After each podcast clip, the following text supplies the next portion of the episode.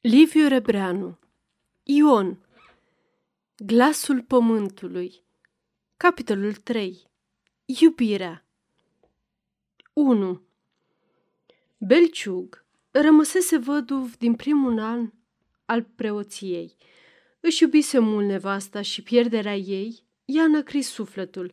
Era bolnăvicios și atât de jigărit că văzându-l te întrebai cum de se mai târăște în viață? Când apoi a zăcut câteva luni la spitalul din Cluj, unde doctorii au scos un rinichi, toată lumea i-a pus cruce. Și totuși, slab, galben, prăpădit cum era, hrănindu-se mai mult cu lapte și ouă, popa trăia și se înverșuna, parcă și-ar fi pus în gând să îngroape el tot satul. Văduvia și strășnicia i-au dobândit faima de sfânt. Veneau la dânsul oameni și din al cincilea județ să le citească sau să-i spovedească. Țăranii îl respectau mai mult pentru că, de când i-a murit preoteasa, nimeni nu l-a simțit umblând după femei. Alți popi, chiar mai bătrâni ca dânsul, își luau țiitoare tinere, care să le îndulcească văduvia. Belciug, pentru a-i găti de mâncare și a-i drege prin casă, avea pe baba Rodovica, atât de vestită ca evlavioasă, încât ea frământa întotdeauna prescurile. Încolo, două slugi la vite și în ogradă. Dar preotul mai era și o fire încăpățânată. Orice contrazicere îl întărâta și chiar îl chinuia. Zile și uneori săptămâni întregi îl rodea un cuvânt sau o privire neplăcută. Dacă doreai să-ți facă vreun bine, trebuia să-i ceri să-ți facă rău. Acum Herdeleni și Ion nu lăsau să se odihnească. Se înfuria în gând când pe învățătoare, când pe feciorul glanetașului. Dacă familia Herdelea n-ar fi luat partea lui Ion, s-ar fi potolit singur. Bătăile între feciori fac doar parte din programul multor duminici și sărbători. Astfel însă, întâmplarea lua în ochii lui o înfățișare provocatoare. Se simțea îndemnat să se apere. Îi părea rău că dascălul nu se arată supărat nici după ciocnirea de, de ună zi. Aceasta îl silea să-și ascundă și el mânia. Rămânea însă hotărât să pedepsească pe Ion, mângâindu-se că o parte se va răsfrânge măcar indirect asupra învățătorului. Miercuri seară, când, ca de obicei, flăcăii s-au strâns în fața cârciumii să mai stea de vorbă, s-a făcut pace între Ion și George încât și-au dat mâna. Pentru un flag de bătaie nu se poate să fie supărați niște oameni de treabă. A doua zi, apoi Toma, mâna de George, s-a dus iar la Belciug să roage frumos să ierte pe al glanetașului. Aceasta a pus vârf la toate. Supărarea preotului trebuia să se reverse. Până acum mai șovăise, căci încă nu probozise pe nimeni în biserică deosebit. Totdeauna vorbea, povățuia, amenința sau dojenea de pe amvon, numai în general. Intervenția împăciuitoare a lui Toma însă l-a hotărât definitiv și deci, duminica următoare, răzimat cu cotul de un sfeșnic împărătesc, cum avea dânsul obiceiul să predice, după ce îndeamnă pe oameni să mai dăruiască din când în când câte ceva pentru biserica cea nouă, ale cărei lucrări vor începe în curând, vorbi de cei ce stârnesc vrajba între săteni, ispitiți și mânați de necuratul. Apoi, oprindu-se deodată, dădu ca pildă de vrăjbire pe feciorul glanetașului. Toată lumea întoarse capul, ca la comandă spre Ion care se făcu galben, puse ochii în pământ, tremurând de rușine, simțind privirile celorlalți cum îl sfredeleau, neîndrăznind nici măcar să se miște pe loc. Popa urmă din ce în ce mai aspru, numindu-l capul tuturor relelor din sat, pomeni despre bătaia de la Avrum și de altele mai de demult, și cu ochii ridicați spre tavanul bisericuței de lemn, îl amenință cu mânia lui Dumnezeu aici și dincolo de moarte. Dojana preotului îl șfichiuia ca un bici de foc. Numai ticăloșii sunt astfel loviți în fața lumii întregi. Dar el, de ce e ticălos? Pentru că nu se lasă călcat în picioare? Pentru că vrea să fie în rândul oamenilor?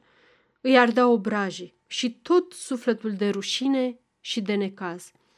Așteptă un prilej, când isprăvi popa predica, ieși afară, se duse glonț acasă, se luă la harță cu tată său pentru cine știe ce și pe urmă porni, fierbând, spre Jidovița, unde intră de-a dreptul în cârciuma zimălei. Bău toată ziua. Cel puțin dacă popa l-a făcut netrebnic în biserică, să fie cu adevărat netrebnic. Se plânsă de necinstea ce a pățit-o tuturor țăranilor care se adunau de prin împrejurimi duminica în Jidovița, singurul sat ovreiesc din toată țara, așezat la încrucișare de drumuri, având o fabrică de spirit și în fiecare casă câte o crâșmă. Mai spre seară, când rachiul îl amorți de tot simțirea, se lăudă că n-are să se lase nici mort până nu va lua pe Ana de nevastă, numai ca să-i arate el popii că, dacă-i la adicălea, nu îi pasă lui de nimeni în lume. În cele din urmă, se sfădi cu un flăcău din parva, care, fiind treaz, îl bătu măr. A doua zi, dezmeticindu-se din beție și din aiureala probozeniei, îi păru rău că și-a cheltuit bănișorii prin Jidovița și că s-a jeluit străinilor de ce i s-a întâmplat. Își zise că tot bine i-a făcut popa, că ce vinovat, adică dânsul ce vrea, să se însoare cu o fată care nu e dragă, oricât caută să se prefacă numai pentru că are avere? Își aminti de Florica. Ce bunătate de fată și frumoasă și cât a iubit-o, până ce nu i s-a trăsnit prin mintea Ana. Pe Florica iar da o vădana lui Maxim Oprea cu amândouă mâinile. Ar fi mulțumiți, ar avea copii, s-ar trudi împreună și poate că ar agonisi mai mult decât luând pe cealaltă. Se puse pe muncă mai vârtos, ca și când de azi, pe mâini, ar trebui să se însoare cu fata Todosiei. Seara era frân de oboseală și totuși se simțea mai zdravă ca până acum, mai pornit să înfrunte viața. Gândurile însă îl frământau mereu. Își zicea din ce în ce mai des că, robotind oricât, nu va ajunge niciodată să aibă și el ceva. Va să zică, urmează să fie veșnic slugă pe la alții, să muncească spre a îmbogăți pe alții. Toată istețimea lui nu plătește o ceapă de gerată, dacă n-are și el pământ. Mult, mult. Mâine, poi mâine, îl vor copleși poate copiii. Cu ce va hrăni? Și mai cu seamă, ce le va lăsa la moarte? Nici barem cât i-au lăsat lui, căci el tot rămâne cu trei locșoare, bune, rele cum sunt, și îl vor blestema copiii, precum bleastămă și el, în clipele de deznădejde, pe tatăl său, pentru că a irosit pământul ce l-a avut și pe măsa pentru că nu i s-a împotrivit. Umbla pe uliță, cu ochii în jos, și parcă nu mai îndrăznea să se uite în fața oamenilor. Își închipuia că ar întâmpina numai priviri compătimitoare care l-ar necăji sau bătăjocoritoare care l-ar înfuria. Zenobia, trăgând cu urechea pe aici și pe dincolo, ca toate femeile, auzea și îi spunea că lumea vorbește că ar fi mai bine să se astâmpere cu Ana, care nu-i de nasul lui. Acestea îl mâniau și îl încăpățânau întâi, apoi îl moleșeau. Uneori se gândea că numai de la George pornesc zvonurile rele. Într-o seară a alergat ca un nebun să-l bată. Dacă îl întâlnea, poate că l omora. I-a rămas însă în inimă un fel de sfială față de feciorul lui Toma Bulbuc.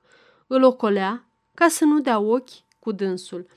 I se părea că George are o bucurie ascunsă în privire pentru că l-a umilit. Cu cât vorbele lui erau mai bune și mai blânde, cu atât îl ațățau mai tare.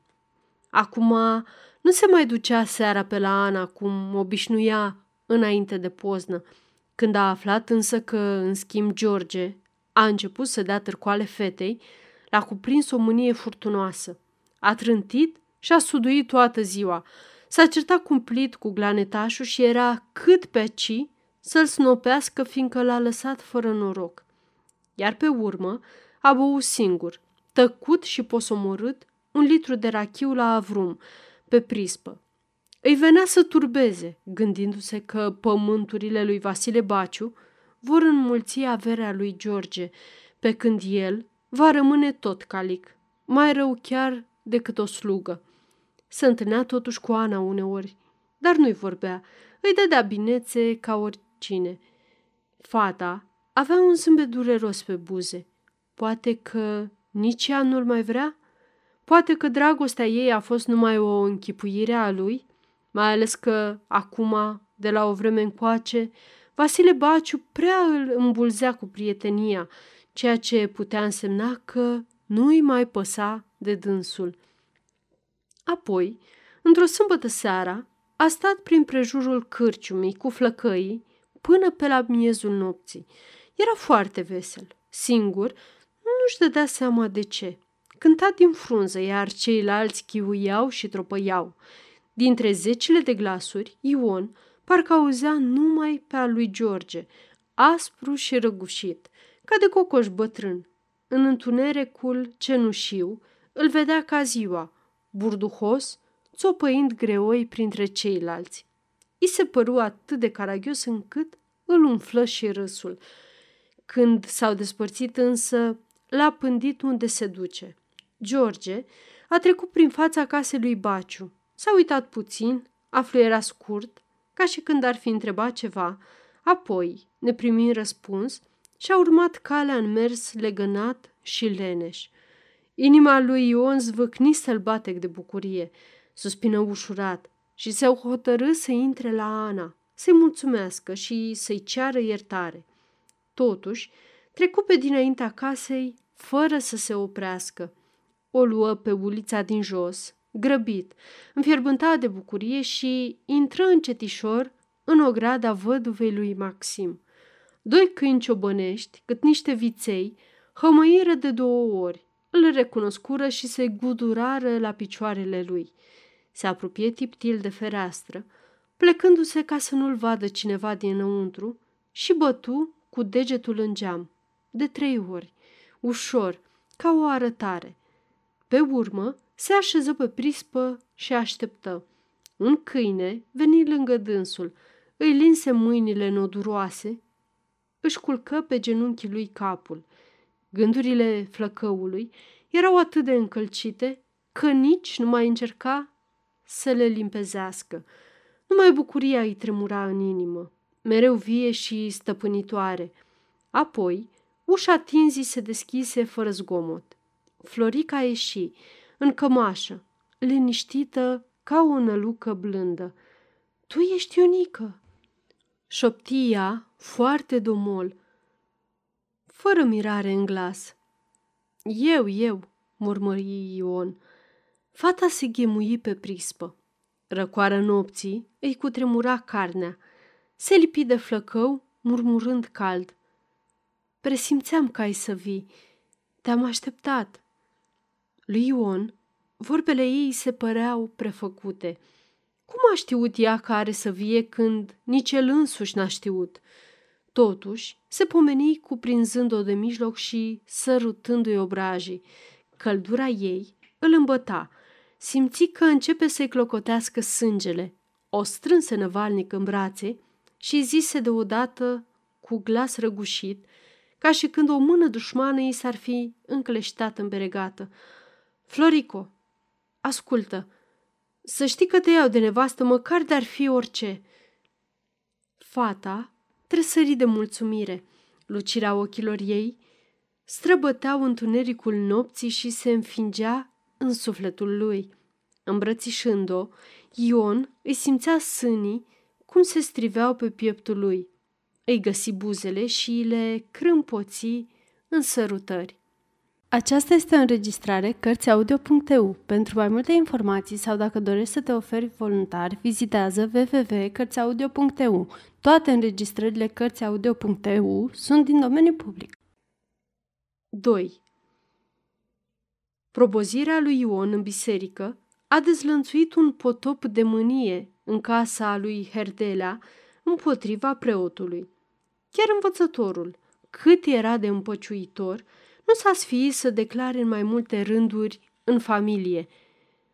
popă e ăsta! Ăsta-i porc, nu popă, și încă porc de câine. Pă, mătuful!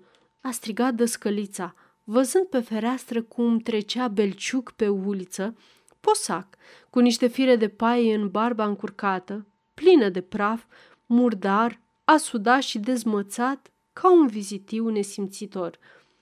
Fetele au găsit porecla aceasta atât de minunată că, de atunci încolo, de câte ori vorbeau de dânsul, numai pămătuful îi ziceau, prăpădindu-se firește de râs.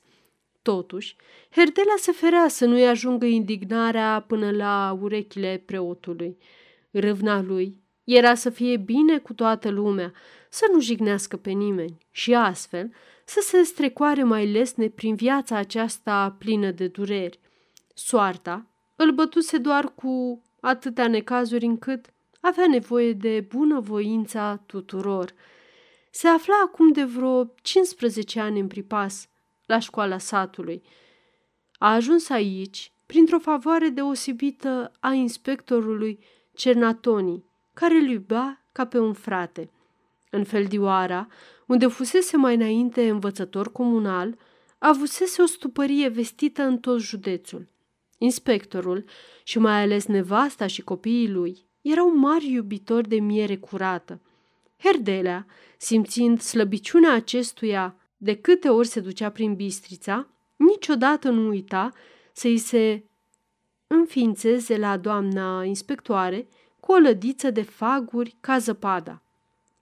Drept mulțumire, Cernatonii, când i s-a isprăvit locul în pripas, l-a întrebat prietenește – Vrei să fii învățător la sat?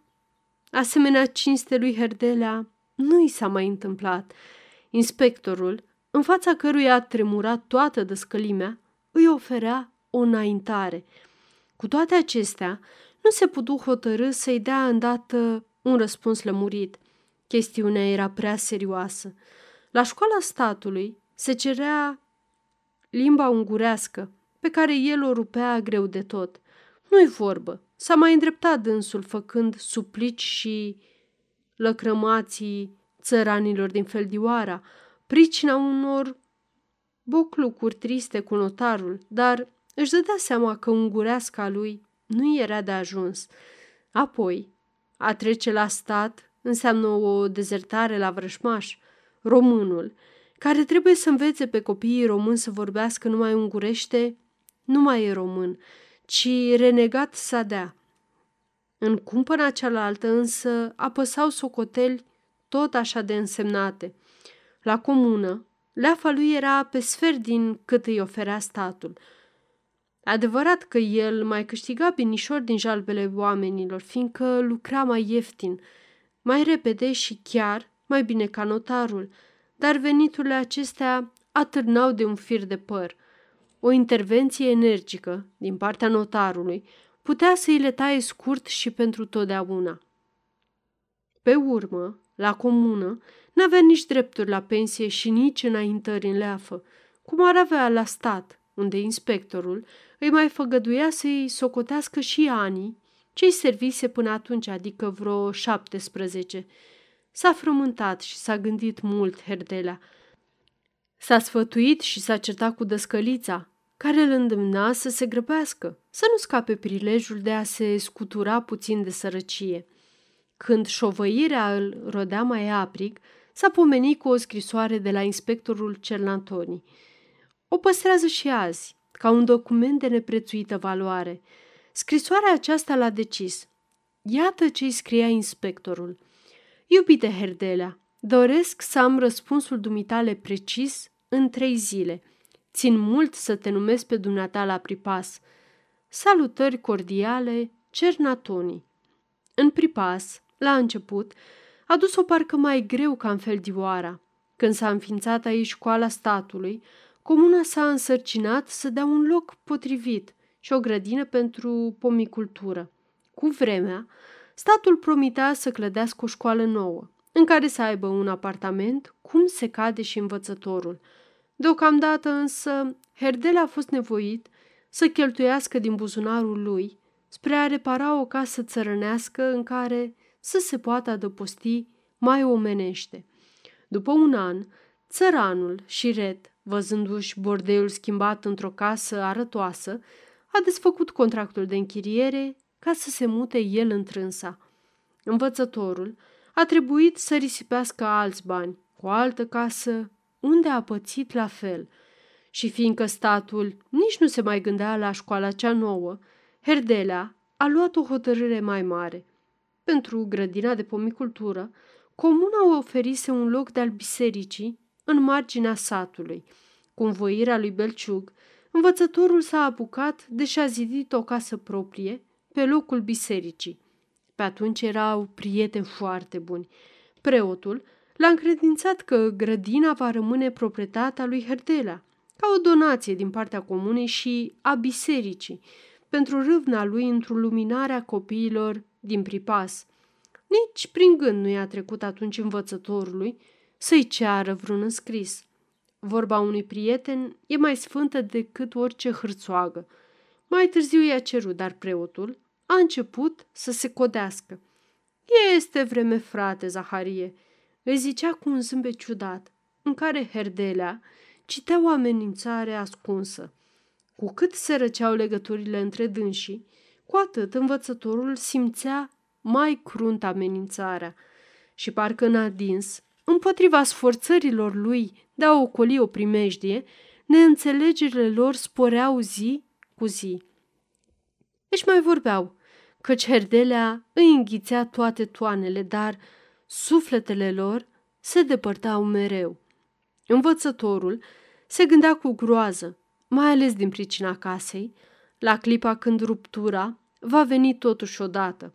Era sigur că atunci Belciug ar face tot ce i-ar sta în putință să scoată din casa lui, clădită din munca lui, singura avere agonisită în atâția ani de zbuciumări.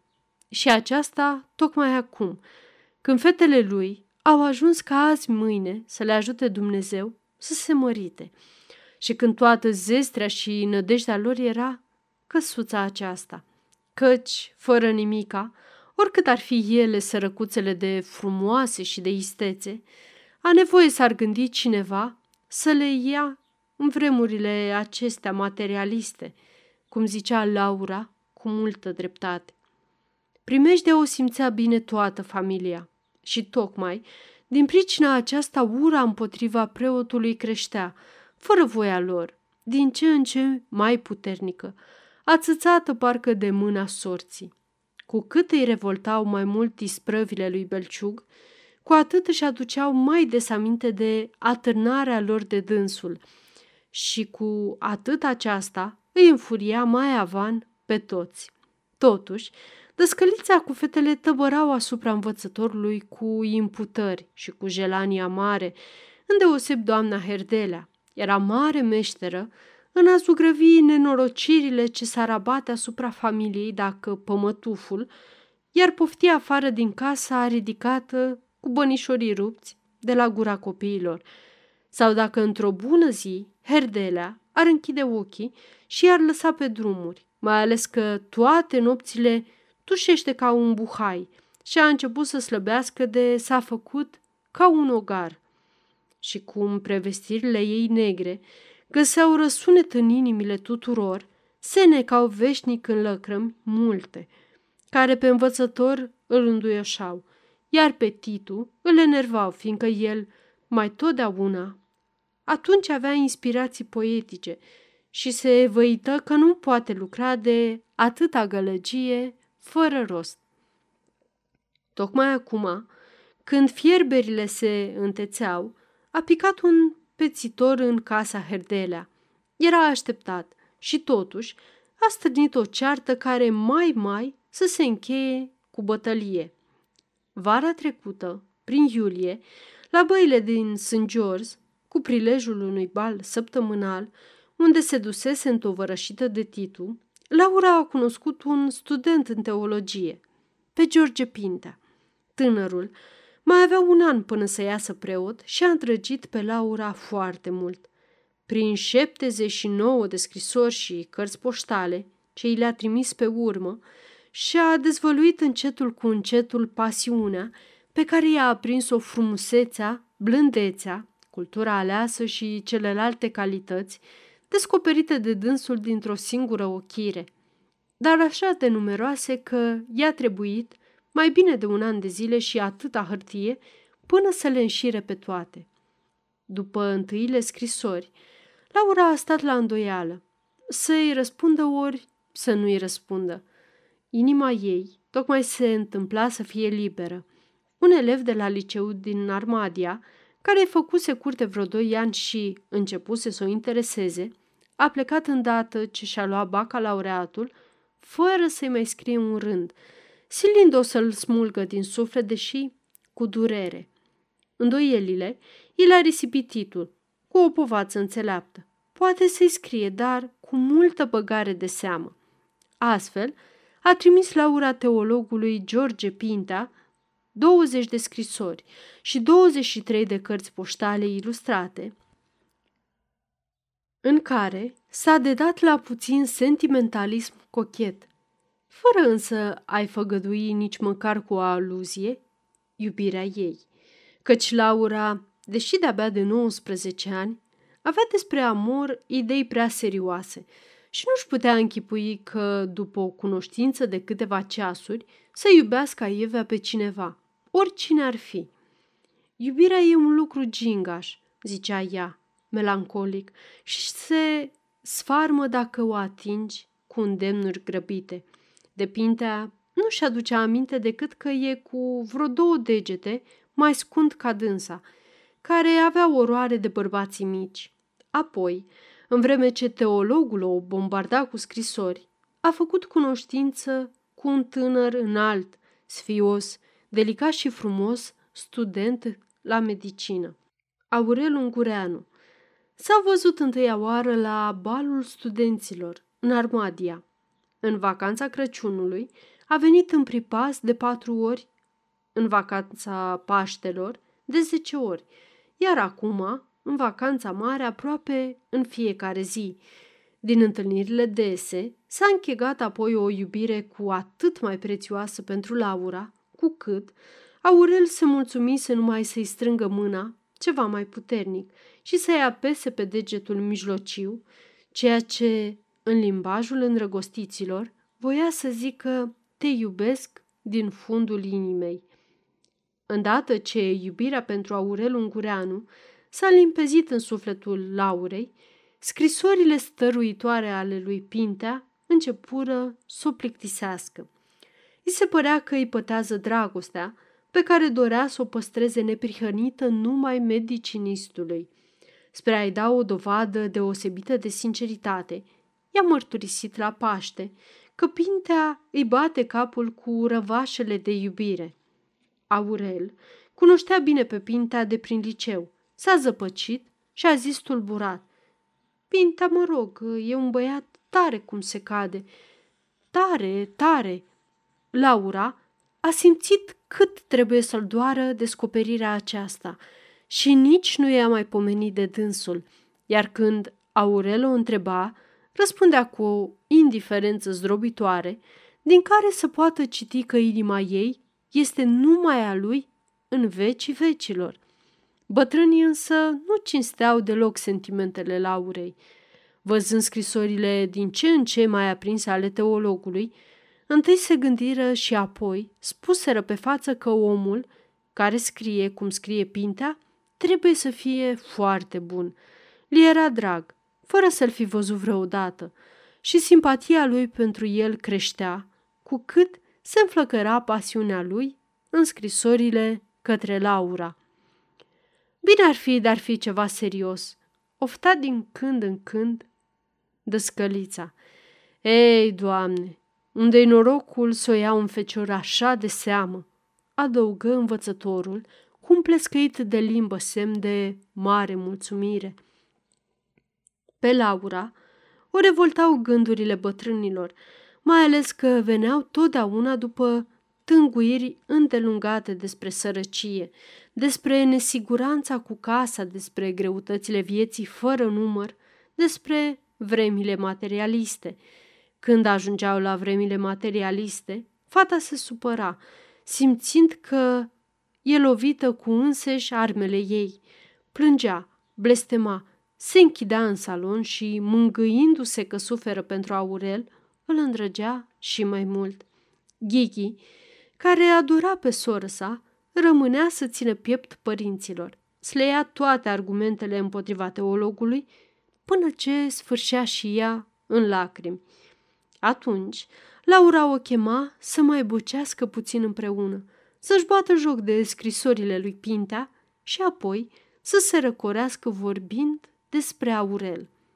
Scrisoarea a 80 a lui Pintea însă, sosită la câteva zile după ce Belciug dojenise pe Ion în biserică, era adresată bătrânilor și cerea pentru totdeauna mâna drăgălașei lor Laura, cu adaosul că, în cazul unui răspuns favorabil, își va lua voie și el să vină în curând, spre a auzi cuvântul fericirii din gura ei și a lor. Senzația cea mare se afla totuși în post scriptum, unde spunea Crede, prisos, să vă amintesc că chestiunile materiale îmi sunt cu totul străine și indiferente.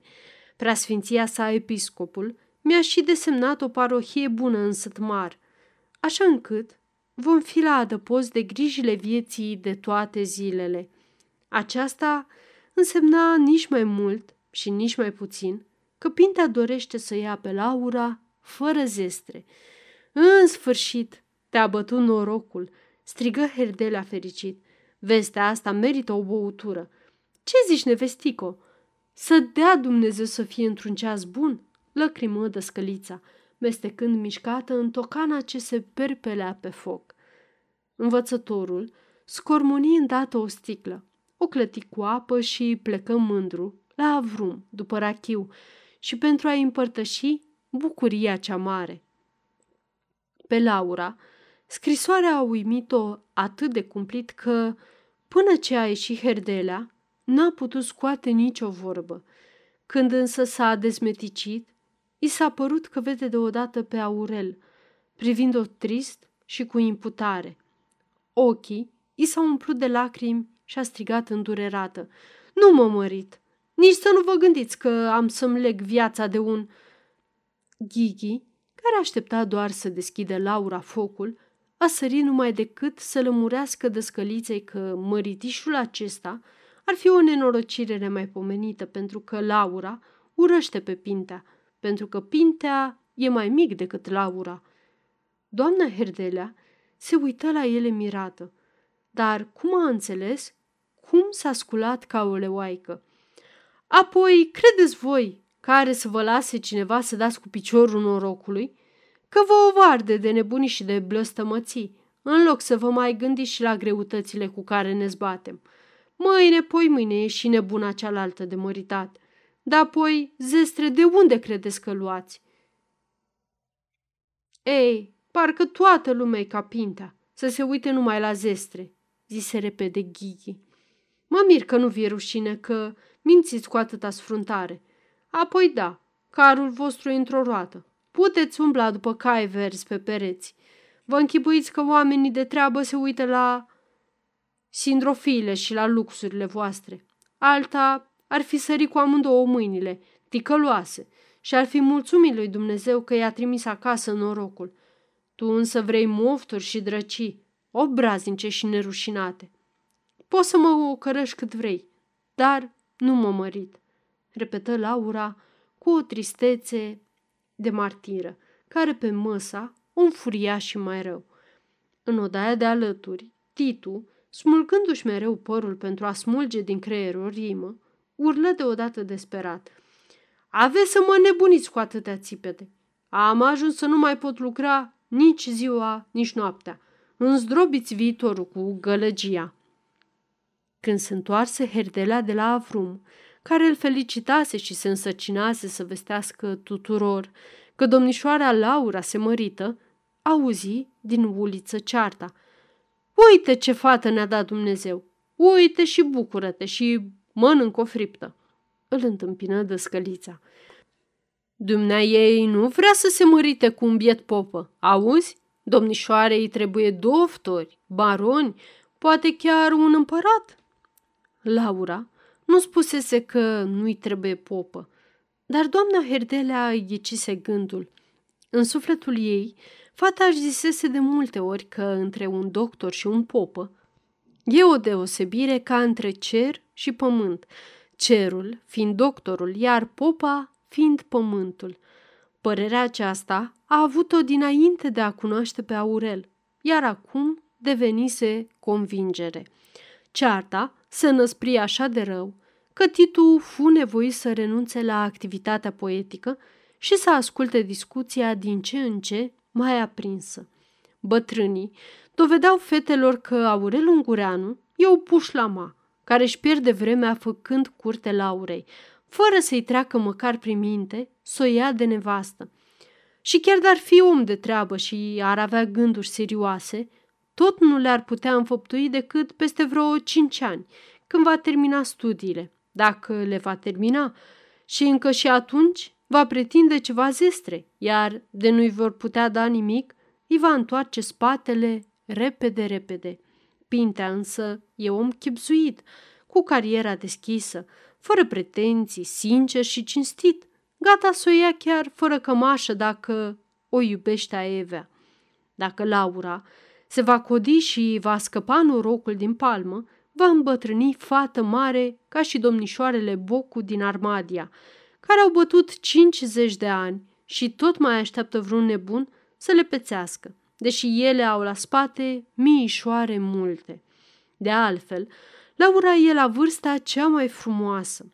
Fata, după ce trece de 20 de ani, începe a se veștezi și a se urăți. Învățătura și frumusețea nu-ți folosesc nimic dacă n-ai minte să prinzi norocul când îți vine. Laura, sprijinită viguros de Ghighi, descria în culorile cele mai negre pe pintea, blestema des minutul în care l-a cunoscut, plângea și iar declama că ar trebui să fie smintită, să-și îngroape ea tinerețele alături de o stârpitură de om pe care îl urăște, tocmai fiindcă a avut o brăznicia sociară în căsătorie. Se închina și se jura că mai bine moartea decât pintea. De măritat ar mai avea destulă vreme, căci azi fetele nu se mai mărită ca altă dată, înainte de a fi deschis bine ochii în lume. Ea însă nu vrea să se mărite niciodată. Are oroare de bărbați și nici pentru Aurel nu are, la urma urmelor, decât o simpatie nevinovată și nici prin gând nu-i trece să fie vreodată soția lui. Titu, deși rugat în mai multe rânduri să-și spună părerea, tăcu ca un filozof. Pe la miezul nopții însă, văzând că dezbaterea nu s-ar fi isprăvit niciodată, interveni cu o amânare. Destul acum. Haidem la culcare. V-ați certat de ajuns. Mai lăsa și pe mâine. Totuși, sfada, ca o lumină ce moare, mai pâlpâi până când, mai moale, când mai puternică, Herdela, înfuriat brusc peste măsură, ridică pumnul la Ghighi răcnind. Marș nerușinatelor! Marș netrebnicelor! Titu împiedică însă căderea pumnului, luă blând pe fete de spate și le trecu în salon, unde era patul lor, mângâindu-le că dreptatea este cu ele și că bătrânii nu pricep năzuințele idealiste. Pe urmă, se întoarse și spuse grav părinților, Aveți dreptate, ce mai calea valea și v-ați gândit foarte bine. Ei, dar ce vreți? Sunt tinere și fără minte. Parcă știu ele ce vorbesc. Parcă știu ele ce-s greutățile vieții. 3. Vremea se posomărâse. Toamnă bătea la ușă, stăruitor. Hotarul se pleșuvea mereu. Ici colo se mai înălțau cleițe de fân sau stoguri de grâu, pe care însă țăranii se grăbeau să le care acasă. Plugurile spintecau din ce în ce mai dese ogoarele obosite. Petele arate, negre și lucioase, păreau niște răni deschise pe un trup îmbătrânit. Cu cât trecea vremea, cu atât neliniștea sporea în sufletul lui Ion. Muncea ca și când și-ar fi pus în gând să se îmbogățească într-o clipire, să scape de orice grijă și mai ales de orice râvnă. Se înfuria însă că rodul muncii lui de-abia se vedea.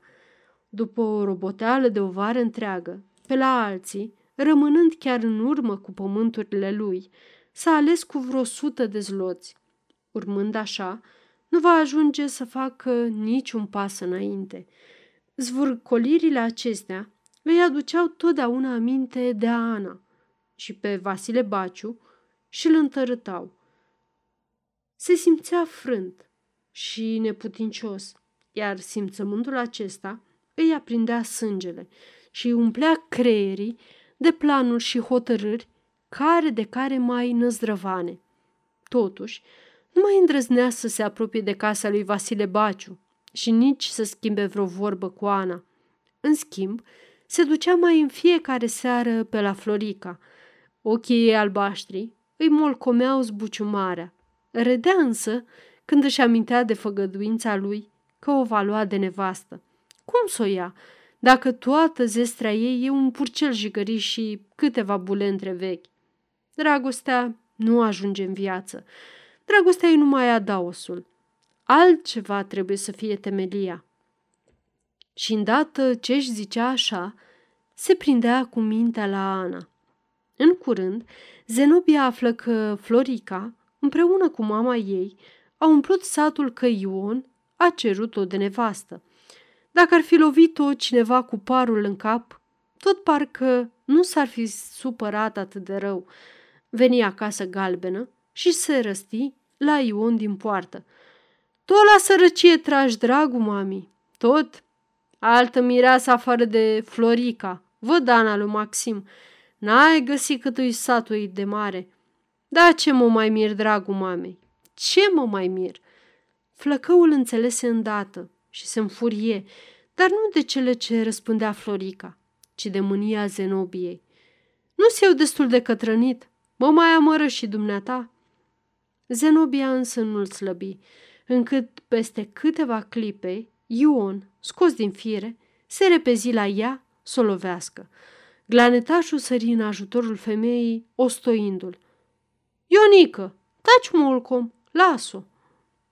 Ion se opri și apoi, în vreme ce Zenobia ieși în uliță să se vaite și să afurisească, începu să se sfădească cu tată său. De ce mi-ai mâncat și mi-ai băut pământurile? Hodorogule! Glanetașul, cu niște ochi foarte triști, îi zise jalnic. Acum, ce să-ți mai fac, omule, și ce să-ți dau, dacă n-am? Sufletul din oase să ți-l dau. Iaca, ți-l dau. Auzindu-l, Ion răcli și mai proclet. Mai bine să nu mă fi făcut decât să fiu bat jocora oamenilor. În ziua aceea, spre seară, flăcăul întâlni pe Ana, pe drumul cel vechi dinspre Jidovița. Prin prejur, nici țipenie de om. El a oprit-o, a luat-o de mână, iar ea a început îndată să plângă cu hohote și să impute că a părăsit-o. Ion vrut să o liniștească, dar nu-i putut spune decât Lasă, Anuțu, fii o hodinită, că noi tot împreună. Împreună. Împreună mai stătură un minut, tăcuți și se despărțiră. Pe când însă fata plecă cu aceeași deznădejde în suflet, Ion simți o înviorare mare. Lacrămile Anei i-au încolțit în inimă o încredere nouă. Își urmă calea mai sprinten și, atât de mulțumit, că îi venea mereu să râdă și își zicea, de acum nu mai pasă de nimic. Încă nu știa ce va face, dar încrederea îi creștea într-una, schimbându-i parcă toată ființa. Din clipa aceea se simți alt om, mai puternic, mai îndrăzneț, gata să se lupte cu toată lumea. Era vesel, glumea tam-nesam, râdea încât Zenobia, speriată că l-a fermecat cineva, era cât pe ci să-i descânte de întors. De-a doua seară se pregăti să meargă la Ana.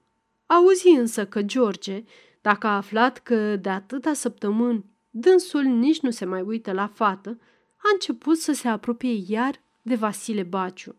De aceea, Ion mai așteptă. Încrederea îi dădea puterea să pândească liniștit. În câteva seri, văzu într-adevăr pe George intrând în casă, dar lampa rămânea aprinsă, ceea ce însemna că mai mult stă de vorbă cu Baciu decât cu fata. Aceasta îi sporea nădejdea. Nu mai era grăbit deloc. Cât va aștepta el, va aștepta și Ana. Trecea deseori parcă în adins, pe lângă pământurile lui Vasile Baciu. Le cântărea din ochi. Se uita dacă sunt bine lucrate și se supăra când vedea că nu sunt toate cum trebuie. Se simțea stăpânul lor și își făcea planuri cum va arăta fâneața cu tare, iar cu tare porumbiște, cum va semăna-o cu trifoi. Într-o dimineață, muhorâtă, ieși cu plugul să-și ogorască și el o porumbiște pe care, la primăvară, socotea să o semene cu grâu. Vremea de ogorât era cam târzie, dar el, având o singură vacă, trebuia totdeauna să aștepte până îi sprăvesc alții, ca să mai poată împrumuta o vită să-și muncească pământul. Porumbiștea era îngustă, tot o rămășiță dintr-o tablă mai mărișoară, din care glanetașul vânduse odinioară jumătate lui Dumitru Moarcăș, de unde apoi a încăput în seama lui Simion Lungu. De altfel, și acum cele două delnițe erau despărțite numai printr-o brazdă mai adâncă și mai lată. Ion opri vitele cu plugul, pregătindu-se de muncă. Ochii lui însă rătăceau mereu pe partea lui Simion Lungu, care odinioară a fost a lor. De jur împrejur, câmpul era pustiu. Măcar o brazdă să-mi iau înapoi din pământul meu. Se gândi deodată flăcăul, cu obraje aprinși de o poftă nestăpânită. Apoi repede înfipse plugul, dincolo de hat, în pedecul vecinului și porni să curme o nouă despărțitură. Lutul galben scârțâia, se răsturna lucios în bulgăre aspri. Ion strângea dârs coarnele plugului, apăsa fierul adânc în trupul pământului și cu pălăria pe ceafă și cu fruntea umedă de sudoare și de înfrigurare, îndemna blând și stăruitor vacile, care trăgeau din răsputeri, încovoindu-și spinarea. După ce croi un hat nou și sfârșit de arat câteva brazde din delnița lui Simion, astupând hotarul cel vechi, flăcăul respiră adânc și ușurat. De acum nu mai trebuia să se teamă. Inima îi tremura de bucurie că și-a mărit averea. Trei-patru brazde nu e mult, nici nu se bagă de seamă. Pe la prânzișor, dădu drumul vitelor să mai pască ce-or găsi pe ogoarele din prejur, iar el se așeză să îmbuce din merindea ce și-o adusese în tihnă, mulțumit și cu gândul numai la brazdele noi. Când să-i sprăvească mâncarea, văzu pe Simion Lungu, venind și dânsul, ca să-și ogorească locul. Ion tresări. Are să bage de seamă, își zise cu un zâmbet neliniștit. Într-adevăr, Simion văzu că delnița i s-a îngustat și îndată început să înjure. Deocamdată, însă fără a se uita în coace, ca și când n-ar fi luat în seamă pe Ion. Flăcăul de asemenea se făcu că nu-l aude și strângea cu mare grijă fărmiturile de pâine în pânzătură, scuturându-le și privindu-le îndelung, parcă cine știe ce adâncit ar fi în gânduri. Numai când simți că Simion vine spre dânsul, cu biciul în mână, răcnind și suduindu-l de-a dreptul, numai atunci înfășură repede rămășițele de mâncare, le vârâ în traistă și se sculă în picioare. Harța se încinse iute. Ion se jura pe toți ființii că a brăzdat hatul, numai pentru că nu se mai cunoștea bine, dar că l-a tras în același loc. Simion îl ocăra, îl duse între delnițe, îi arătă că i-a intrat în adins cu plugul în pământul lui. Îl sili să măsoare cu pasul, împreună, lățimea locurilor și, din două în două vorbe, îi strigă, jumătate delniță mi-ai furat-o, tâlharule! Ion, văzând că nu-l răzbește cu vorba, începu să înjure și apoi, ca să rămână deasupra, se năpusti la Simion cu pumnii. Se bătură ca orbeții vreo jumătate de ceas, sfâșiindu-și cămășile și zgâriindu-și obrajii. Fiindcă nu era nimeni să-i despartă, numai osteneala îi molcomi.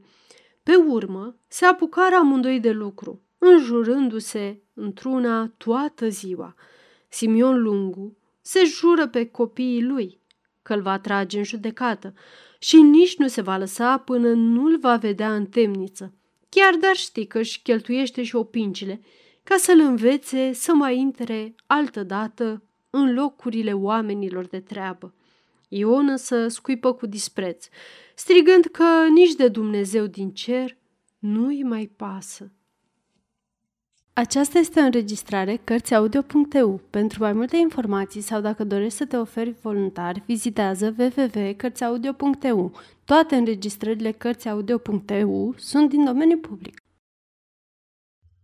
4.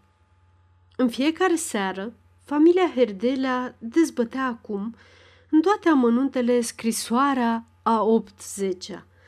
Învățătorul voia să răspundă lui Pintea numai decât – Fata însă stăruia să o lase în pace, măcar până luni, căci duminică îi vin prietenele din Armadia și nu vrea să fie supărată. Dar până luni mai sunt atâtea zile și nu se poate întârzia răspunsul într-o chestiune așa de mare.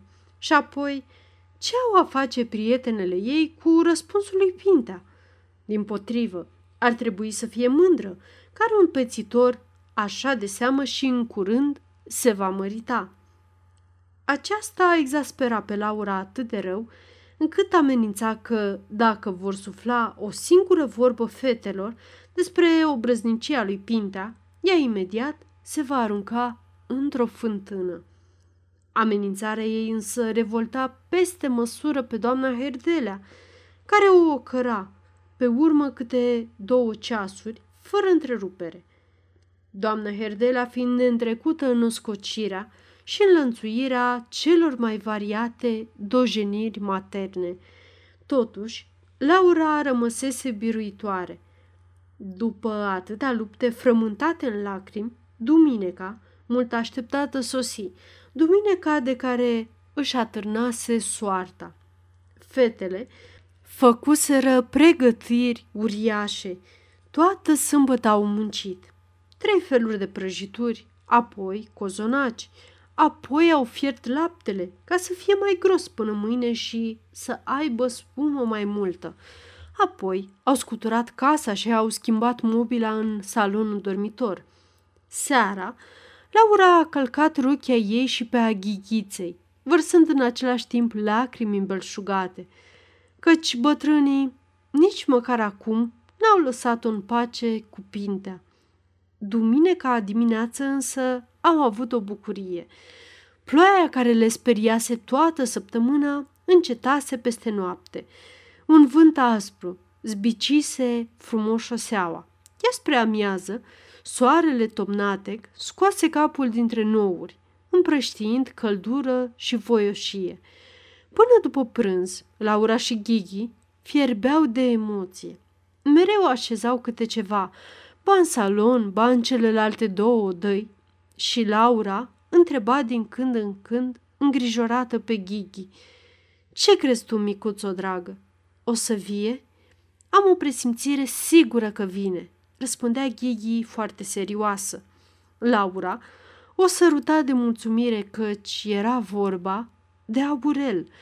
Sindrofiile se țineau în fiecare duminică, pe rând, la câte una dintre fetele inteligenței satelor din prejur, bune prietene care alcătuiau un cerc deosebit și pentru care întâlnirile acestea, împreună cu balul din octombrie și serata dansantă din februarie, organizate de profesori și elevii liceului din Armadia, erau distracțiile cele mai înalte.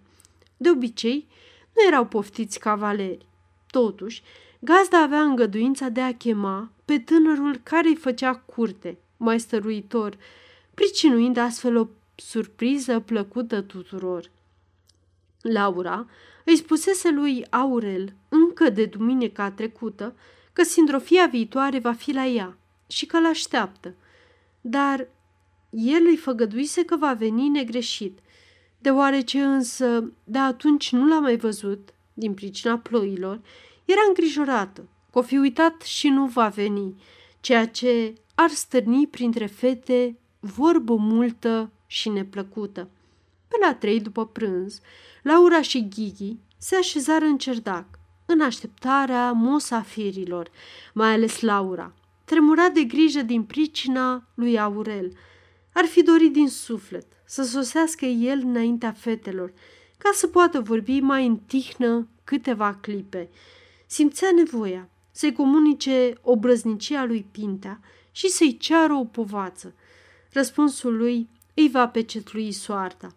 În cuvânta lui îi va da puterea să reziste tuturor ispitelor. Peste vreun ceas, fetele din Armadia se iviră la cotitură, de lângă râpele dracului. Veneau pe jos, ca întotdeauna râzând și tândălind. Laura și Ghighi le ieșiră înainte, se îmbrățișară furtunos, parcă nu s-ar fi văzut de ani de zile. Se luară de braț și sosiră ciripind în curte. Herdela, care citea între pomi o gazetă veche, se coborâ galant și le primi cu glume bătrânești, încât toate se porniră pe râsete năpraznice. În privor, dăscălița buscurodea rugăciuni dintr-o carte ruptă și soioasă, rămasă din vremurile ei de glorie. Toate fetele îi sărutară mâna, iar ea le sărută pe obraz, dar fără să se scoale, fără să zâmbească și fără să răspundă întrebărilor obișnuite. Doamna Herdelea nu vedea cu ochi buni sindrofiile, întâi pentru că, în tinerețea ei, n-a pomenit asemenea lucruri neserioase și apoi pentru că se cheltuiau bani scumpi pe mofturi nefolositoare. În salon, fetele defilară prin fața oglinzii dintre ferestre, potrivindu-și care o buclă răzvrătită, care o sprânceană pe care anina un fir de pudră, care o pâmblicuță la rochie. Erau cam obosite de drum, dar gura nu le stătea o clipă. Vorbeau toate în același timp, fredonau, râdeau. Când se mai potoliră, Ghighi dispăru să vază de cafea cu lapte și de prăjituri după cum se înțelesese mai dinainte cu Laura. Pe sofaua din colț, locul de onoare în casă era ocupat de Elvira, fata doctorului Filipoiu din Armadia, care era privită, între toate ca fiind cea mai de frunte și cu care Laura era cea mai intimă. Dar poetul nostru? întrebă Elvira cu o oarecare tremurare în voce căci iubea în taină pe Titu și suferea fiindcă Titu nu lua în seamă și făcea curte Lucreției Dragu. Nu e acasă, Elvirico, dragă, răspunse Laura cu o părere de rău, din care se vedea că ea îi cunoaște și îi împărtășește suferința. Știi, el lucrează foarte neregulat, iar când îi vine inspirația, are nevoie de liniște absolută. Altfel, e nenorocit. Așa că a plecat și acum pe drumul cel vechi, spunându-ne că a prins o idee minunată, pe care trebuie neapărat să o scrie. Dacă veneați pe acolo, poate că îl întâlneați. Ce rău îmi pare că n-am venit pe drumul cel vechi. Oftă Elvira melancolică. am fi văzut pe poetul nostru lucrând. Ei, vedeți, nu v-am spus eu că e mai frumos pe acolo?" Îi impută Margareta Bobescu, fata unui funcționar de la Banca Aurora. O brunetă înaltă, mlădioasă, drăguță, cu sprâncenele negrite, foarte pudrată și cu buzele vopsite roșu foc. Pentru că se sulemenea și umbla în rochii de mătase, toată armadia zicea că-i cam țicnită. Fetele profesorului de limba română, spătaru, erau mai urâțele, dar foarte bune și simpatice. Elena, mai în vârstă, dar micuță ca un copil, foarte blondă și cu părul buclat, se tânguia și se rușina veșnic ca o stârpitură. Soră sa, mai tânără, Alexandrina era însă înăltuță, cu buzele cărnoase și nasul gros, cu mișcări băiețești și vestită de mâncăcioasă. Când intră Ghighi, cu tava încărcată, Alexandrina se repezi ca un tigru și înghiți o prăjitură, mormâind apoi cu gura plină. Sulată de foame! Drino, nu ți-e rușine? O dojenie Elena, căreia îi plăcea să treacă drept cea mai serioasă dintre toate prietenele. Las-o, Lenico, te rog din suflet, interveni Laura. Mai e Alexandrino dacă vrei să-mi faci plăcere, că doar pentru voi l-am făcut. În curând, toate se pomeniră cu ceștile în mână, sorbind cu poftă din cafeaua cu lapte și îmbucând din prăjiturile gustoase. Ciripirile însă nu încetau o clipă, fiecare căutând îndeosebi să povestească ceva spiritual, ca să facă pe celelalte să râdă. Numai Silvia Varga tăcea, parcă i-ar fi fost scumpă vorba, dar ea așa era totdeauna, cam mândră, fiindcă toată lumea știa că are o zestre mare. Cu o repeziciune uimitoare, convorbirea alunecă de la un subiect la altul. În câteva minute trecură în revistă tot ce s-a întâmplat mai de seamă în Armadia, de la ultima lor întâlnire până azi. Bârfiră pe fetele și tinerii care nu erau din cercul lor, stăruind mai mult asupra Lucreției Dragu, căreia îi imputau că e prea cochetă și că a început să îmbătrânească și să se ofilească. Numai în privința vârstei s-au încins controverse mai îndelungate, Elvira susținând că trebuie să aibă vreo 30 de ani, iar Silvia Varga, care era în legături mai puțin încordate cu ea, declarând că n-are decât 22. Laura întindea în adins discuția despre Lucreția, spre a face pe placul Elvirei. Toată vremea însă Laura ardea de nerăbdare. Aurel nu mai venea. Ce-o fi pățit? S-o fi supărat, poate? Fel de fel de întrebări o chinuiau. Își găsea sieși vin închipuite, cu care l-o fi mâhnit. Apoi iar îl mustra în gând pe el, pentru că nu se ține de cuvânt. Trimise pe Ghighi de câteva ori în curte, să vadă dacă nu se apropie, dar, într-ascuns, să nu bage de seamă invitatele. Se cutremura când soră sa, întorcându-se, îi făcea un mic nu din cap. În cele din urmă, fetele i-au simțit neliniștea și Elvira, în temeiul intimităților, a întrebat-o chiar în taină. N-a invitat pe Aurel?" Ba da, îl așteptam, dar nu mai știu." Oh, șopti Laura cu ochii înlăcrimați. Și Elvira îi răspunse cu o privire plină de mângâiere și compătimire. Mai târziu, Laura a început să iasă și ea, însă și în cerdac, să se uite cu inima strânsă spre Jidovița, de unde trebuia să sosească Aurel. Dăscălița, din ce în ce mai ursuză, mereu o cicălea că nu mai pleacă nebunele astea. În sfârșit, fetele se porniră să vorbească despre literatură, ceea ce însemna că au sleit toate subiectele mai de seamă. Ghighi, care știa pe din afară toate poeziile lui Eminescu și pe ale lui Coșbuc, se oferi să declame fiecăreia câte o strofă, care îi se potrivește mai bine.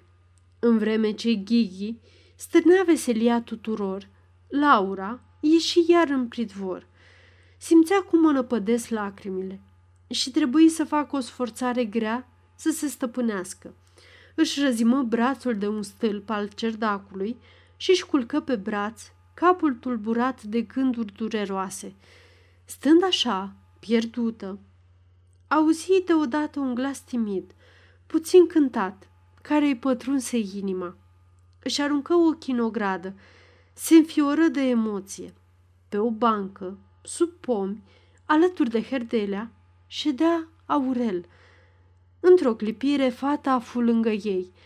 Erai aici și nici nu ne da de știre, domnule Ungureanu?" îi zise întinzându-i mâna cu o imputare cochetă. Toate fetele te așteptau. Nu ești deloc drăguț. Și sunt supărată pe dumneata. Aurel se sculă zăpăcit de sfială, roșindu-se și bâlbâind. Stăteam puțin de vorbă cu domnul învățător. Laura a avut o tresărire. Ce-ar fi dacă tatăl ei i-ar fi spus ceva de pintea? Se uită cercetătoare la Herdela, care zâmbea și red, la Aurel, care se muta de pe un picior pe altul, mereu mai încurcat, cu un surâs silit și caragios. I-a spus, își zise ea, încrutându-se o clipă la Herdela, dar apoi își adăugă, nu mai pas, bine că a venit, am să explic eu. Și înfășură pe Aurel într-o privire caldă, drăgăstoasă, chemându-l. Acum vino, nu mai întârzia, ești așteptat.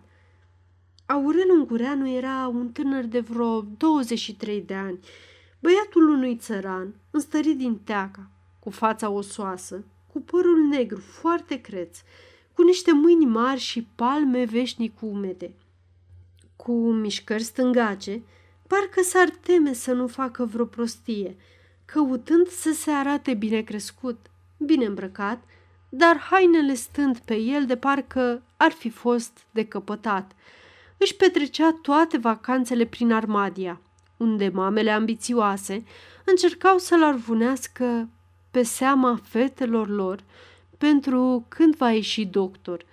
Toată sindrofia îl primi cu însuflețire, iar Ghighi îi aduse îndată cafeaua cu lapte, ce o păstrase, având grijă să-i pună smântână de două degete, deoarece Laura observase că îi place mult. De altfel, studentul venea cu o veste mare. Data balului din octombrie a fost fixată pentru mijlocul lui noiembrie, din pricină că lăutarii erau angajați până atunci aiurea. Chiar azi am trimis invitațiile cu poșta. Toată ziua am scris adrese, de aceea am și întârziat. Mă gândisem să aduc eu invitația dumneavoastră, adăugă către Laura, dar pe urmă mi-am zis că e mai potrivit să vă vie prin poștă, mai oficial. Mai bine făceai dacă o aduceai. Cel puțin am fi văzut programul.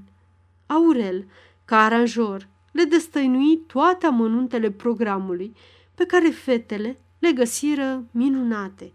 Ca să fie drăguț, Medicinistul profită de ocazie și le ceru să rezerve fiecare câte o tură de vals cel puțin. Propunerea produse mare emoție. Elvira hotărâ.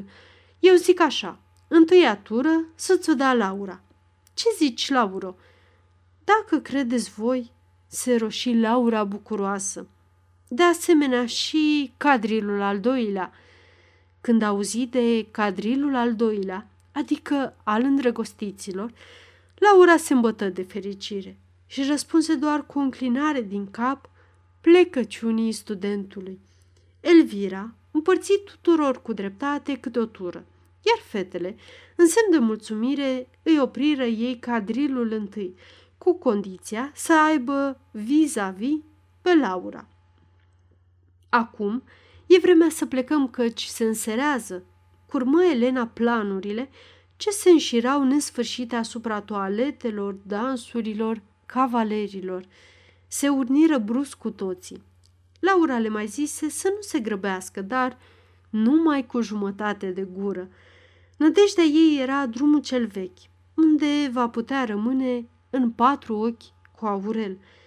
Să nu mergeți departe că acuși se întunecă, strigă Herdela după Laura și Ghighi, care porniseră să-și însoțească prietenele. O luară pe drumul cel vechi, care e mai cu cotituri binevenite pentru perechile îndrăgostite, dornice de singurătate. Laura rămase mai în urmă cu Aurel, iar celelalte, ghicit dorința, căutau să se depărteze cât mai mult de dânsii. Mergeau alături, cu pași leneși, vorbind de lucruri indiferente, în care, doar câte o vorbă fricoasă, amesteca ceva din simțirile lor. Studentul își imputa că, după o curte sârguincioasă de aproape un an, n-a fost în stare măcar să o sărute odată. Sfiala aceasta îl scădea în ochii săi proprii, zicându-și că numai nerozii pot să fie atât de lipsiți de mândrie bărbătească. Laura mai ales, de când cu scrisoarea ultima lui Pintea, avea nevoie de o dovadă a iubirii lui, care să-i umple inima și să-i limpezească așteptările. Cu toate acestea, n-avea curajul să-și deschidă sufletele. Aurel explica deosebirea dintre grâul de toamnă și cel de primăvară și ea îl asculta strălucitoare de mulțumire. Celelalte fete le luaseră înainte cu vreo sută de pași, gălăgioase, vesele de răsunau câmpurile. Apoi veni o cotitură bruscă și mai lungă care le acoperi. Acu acu, se îmbărbătă Aurel frecându-și mâinile. Iată-ne singuri, singuri, murmură Laura, oprindu-se parcă fără să vrea. Uite ce splendid e apusul soarelui, cum vopsește nourii ca într-o baie de sânge. Da, minunat, e... e... bâlbâi tânărul, apropiindu-se de ea. Se uitară un răstimp la soarele roșu, din care nu se mai vedea decât o geană furioasă. Priveau cu atâta încredere, ca și când, de lumina aceea ar atârna toată fericirea. Laura, copleșită de emoții, își lăsă capul pe umărul lui, cu buzele umede, întredeschise, într-o așteptare dureroasă, cu pieptul frământat. Și Aurel, tulburat deodată, atinse cu buzele obrazul ei îmbujurat, repede, aproape speriat.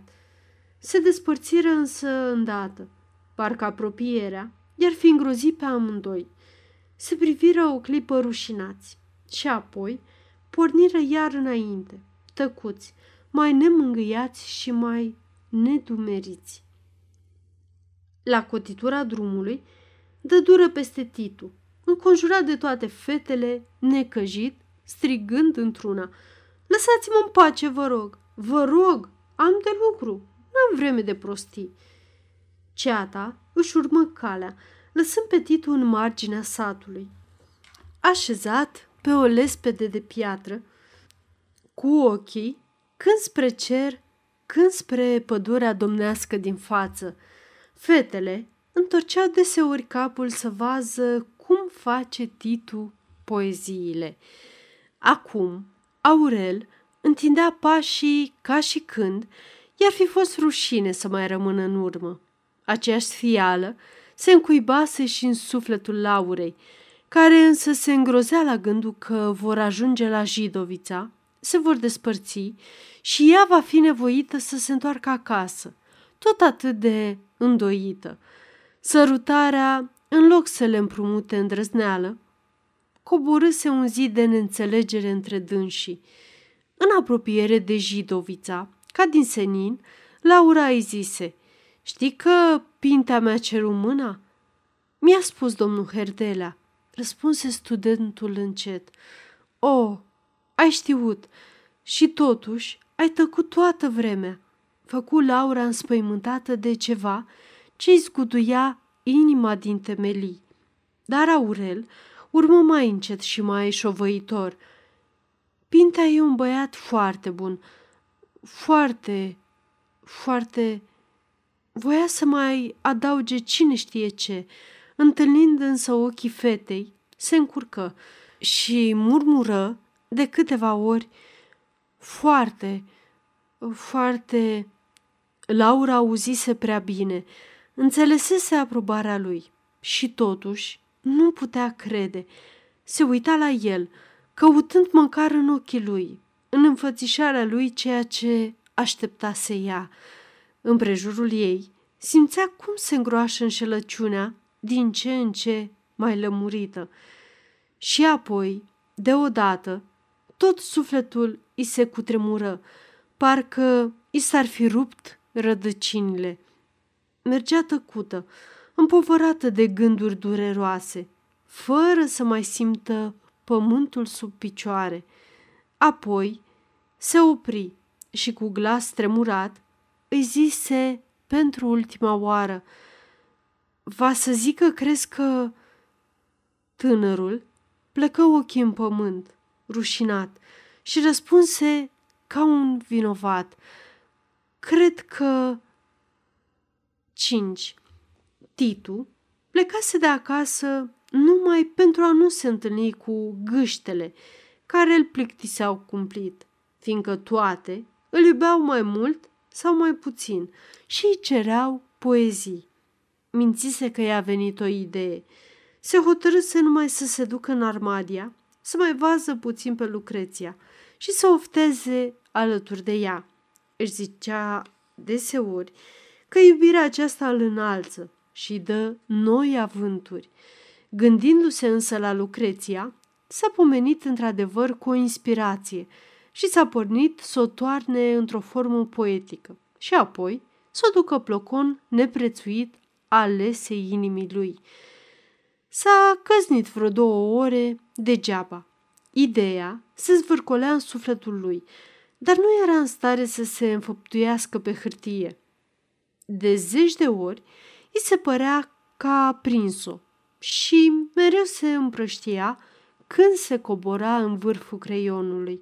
Sosirea gâștelor i-a spulberat apoi din creier tot ce începuse să se cristalizeze, așa că trebuie să-și înceteze curând sforțările.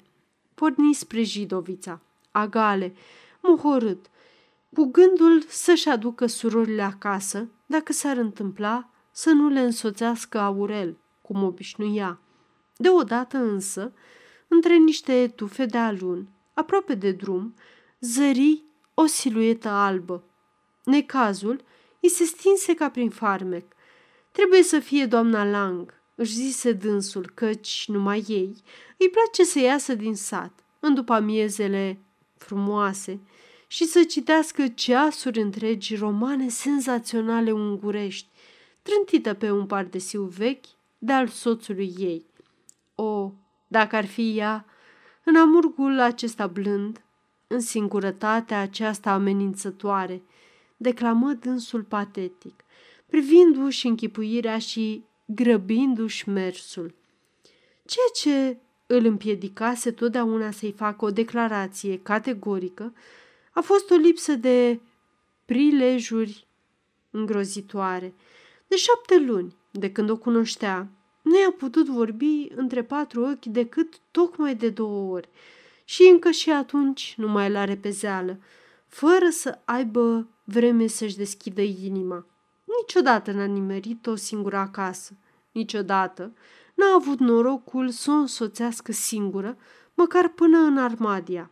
Niciodată n-a prins o singură, deși ea îi spunea că are obiceiul să hoinărească pe câmp, cu câte o carte în mână, ceea ce era chiar adevărat, căci surorile lui o întâlniseră de mai multe ori.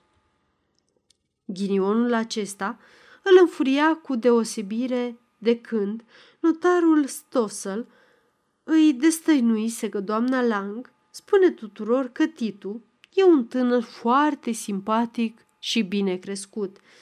Apropiindu-se și văzând că era într-adevăr ea, Titu se repezi cu fața strălucitoare de bucurie. Te căutam, îi zise domnul, sărutându-i lung mâna. Te așteptam, răspunse ea privindu-l galeș. Rosa Lang era o femeie nostimă, cu obrajii de păpușă, cu născiorul obraznic, cu niște ochi visători și leneși, cu forme mlădioase și plinuțe, asemenea unei fete de 20 de ani. Se credea ființa cea mai nefericită din lume, alături de Lang, pe care îl disprețuia fiindcă era ovrei și bețiv.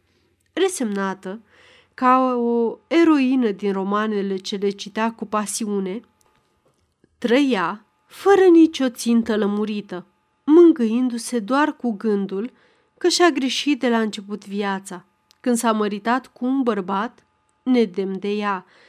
Dorea însă o iubire mare, prin care să se răzbune de toate decepțiile.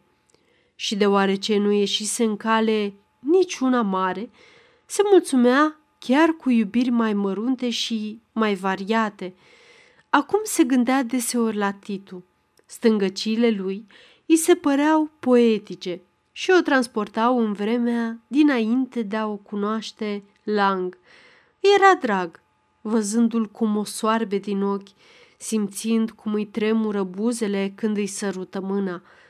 Se priviră un răstimp. Ea, stând întinsă pe o rână, rezemată într-un cot, cu cartea deschisă dinainte.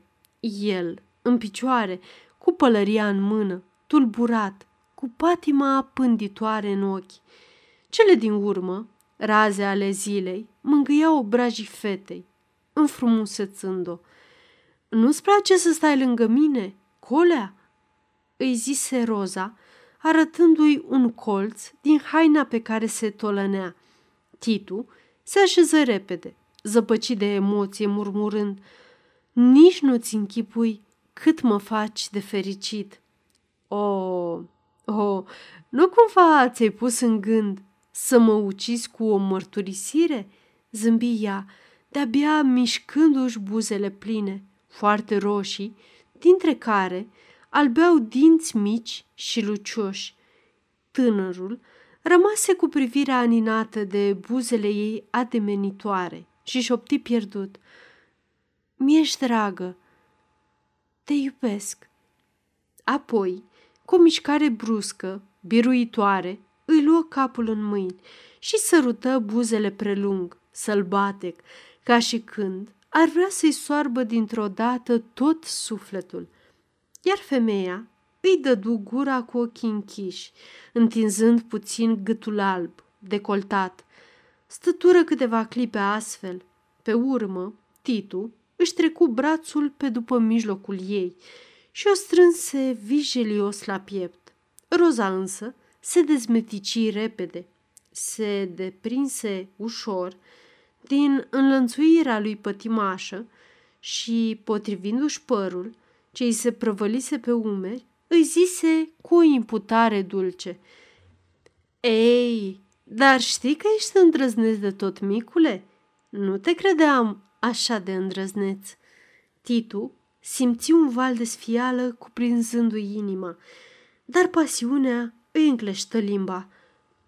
Te iubesc nebunește. De când te-am văzut întâia dată, te port în suflet, ca pe o comoară neprețuită. Și niciodată n-am avut prilejul să ți-o spun. Și niciodată n-ai vrut să vezi cât de mult te iubesc. Femeia l-ascultă un minut încântată. Mărturisirea lui, stângace și teatrală în același timp, îi dădu niște fiori feciorelnici.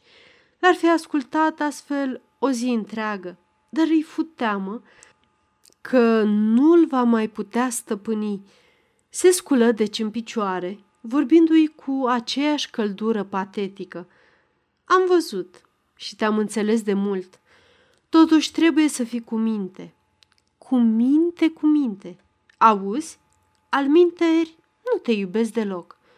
Îl dojeni drăguț cu degetul, iar el îi apucă amândouă mâinile și le acoperi de sărutări. Acum trebuie să mă duc acasă, căci Vezi ce târziu e!" urmă Roza, ferindu-se mereu de stăruințele lui. Se însera. Întunericul cobora atât de grăbit, parcă de te-ai fi uitat mai bine, l-ai fi văzut cum se îngroașă. Titu ridică pardesiul, îl scutură și însoți pe doamna Lang până la marginea satului. Ce-i zice dacă te-ai pomeni într-o bună noapte, pe neașteptate cu mine în casă? Întrebă dânsul la despărțire, liniștit, strângându-i brațul. Mi-ar face plăcere și... Ți-aș da un ceai, cu rom mult, răspunse femeia râzând. Afară dacă bărbatul meu s-ar împotrivi. Dar dacă Lang n-ar fi acasă, stărui Titu, înfingându-și privirea lacomă în ochii ei. O, atunci, atunci ar trebui să fii foarte cu minte, altfel mai supăra, murmură Roza cu un zâmbet ispititor și supus. 6.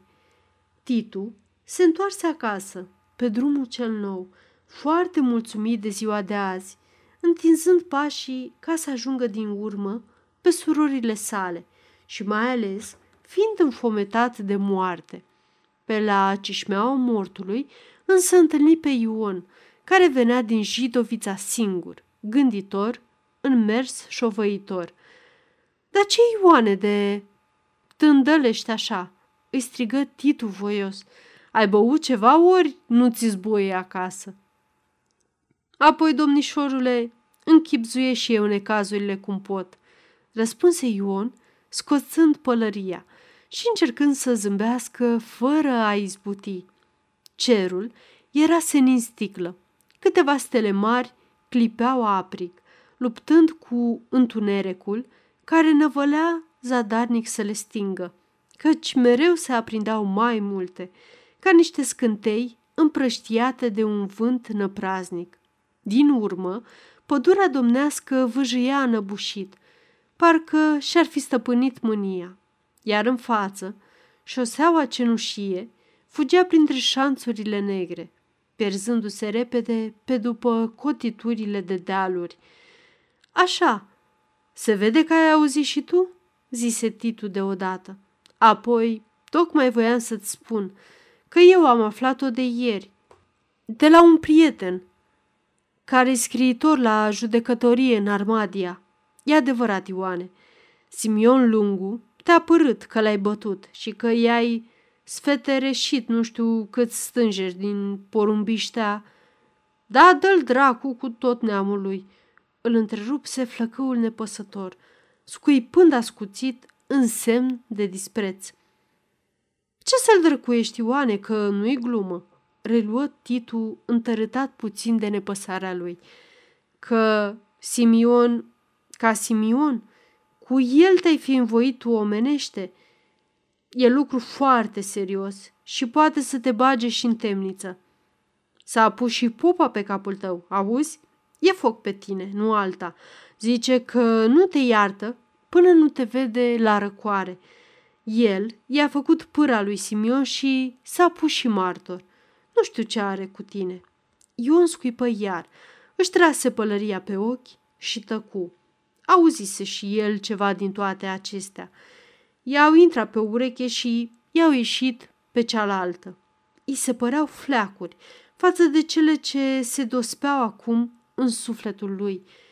Bătaia cu Simion nu stârnise în sat mare vâlvă, căci Simion era o fire arțăgoasă, gata veșnic să ia de piept pe oricine. Pe urmă, încăierările din pricina pământurilor erau mai dese chiar decât certurile flăcăilor la horă. Doar amestecul preotului dăduse puțin de vorbă pe la cârciumă. Ion însă era atât de pătruns de încrederea mereu nelămurită, ci o deșteptaseră lacrimile Anei, încât parcă veșnic umbla prin nouri. Simțea totuși nevoia unui imbold care să-i limpezească gândurile și să-i îndrume faptele.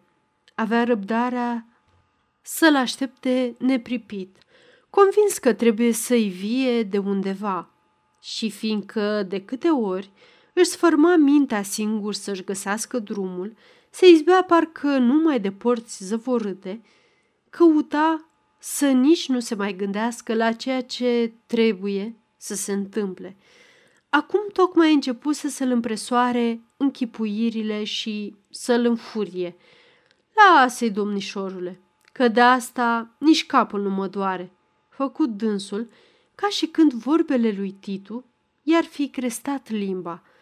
Titu, crezând că flăcăul se sfiește să zică ceva rău despre belciug, urmă mai aprins. De ce să-i lași Ionică? Ori ți-e frică de popa? Ba, nu mi-e frică nici de Dumnezeu, dacă mi-i sufletul curat, domnișorule. Nici să nu-ți fie că om mai urât ca belciug nu se află sub soare, câinos la suflet și viclean ca dracu. A început să mă scârbească, de când am văzut că își pune mintea cu flăcăii și își vâră nasul în sfezile voastre. Într-adevăr, până de ună zi, Titu, singur din toată familia, iubise pe preotul Belciug. Chiar când părinții lui se mai ciorovăiau cu dânsul, prietenia lor rămăsese neatinsă. Popa îl lua cu trăsura ori de câte ori se ducea la Armadia și Bistrița și trăgeau câte un pui de chef, ocărând împreună pe unguri, căci Belciug era mare naționalist, deși nu se prea arăta a fi, de frică să nu-și piardă ajutorul de la stat, fără de care n-ar mai fi putut trăi în rândul oamenilor. Înverșunarea lui împotriva lui Ion însă zdruncinase dragostea lui Titu. Mai întâi, îi se părea nedreaptă și nedreptatea totdeauna îl revolta, afară dacă nu pornea de la dânsul. Pe urmă, Ion îi era tot atât de drag pe cât îi fusese belciug. Mândria flăcăului, istețimea și stăruința lui de a împlini ceea ce își punea în gând, voința lui încăpățânată, plăceau domnișorului cu deosebire, pentru că toate acestea lui îi lipseau, măcar că ar fi dorit mult să le aibă. Se hotărâse chiar să spună preotului că e nedrept cu Ion, dar niciodată nu găsise momentul potrivit și mai ales curajul trebuincios. Acum, față cu flăcăul, își vărsă toată nemulțumirea pe care ar fi vrut să o trântească lui Belciug. Îl mira însă și îl încurca înfățișarea lui Ion, care l asculta parcă ar fi fost vorba de altcineva. În cele din urmă, Titu își curmă brusc indignarea și întrebă scoditor. Mi se pare mie că alte necazuri te mănâncă pe tine mai mari? Ion se opri, își încrucișă brațele pe piept și îl privi lung. Titu vedea cum îi scapără ochii în întuneric ca pisicii. Altele, domnișorule, bine zici, răspunse scurt și apăsat. Și nu spui mie? Se supără Titu. Să știi, Ioane, că mai jignit, zău mai jignit. Flăcăul își îndreptă sumanul pe umeri, ca și când nu s-ar fi putut hotărâ să vorbească. Titu însă, munci de gândul care să descopere cine știe ce taină mare, îi dădu ghes nerăbdător.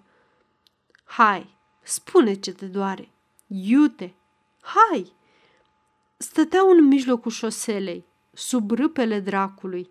Dinspre pripas se apropia o caleașcă în trap grăbit.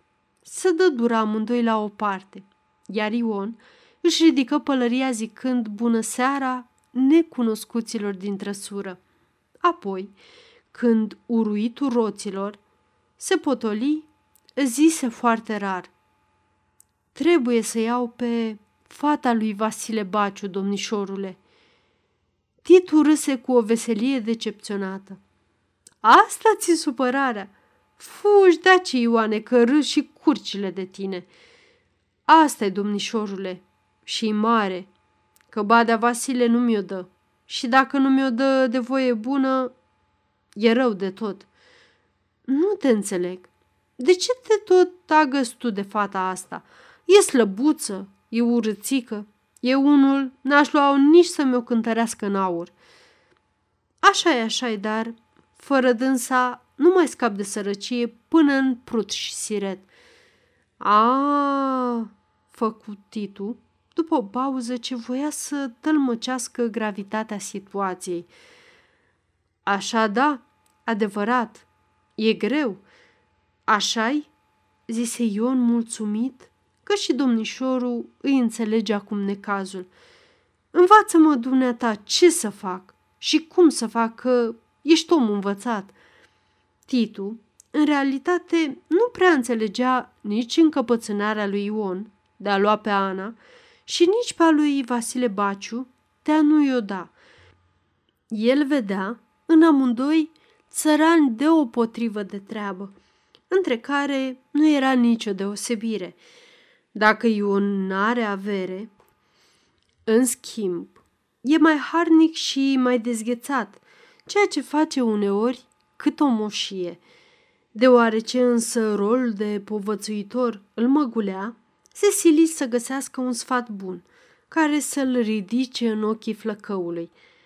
Dacă nu vrea el să ți-o dea de bunăvoie, trebuie să-l silești, zise Titu după un răstim de gândire, nehotărât puțin, ca și când ar fi vrut să vază cum îi va primi Ion vorbele. Flăcăul tresări.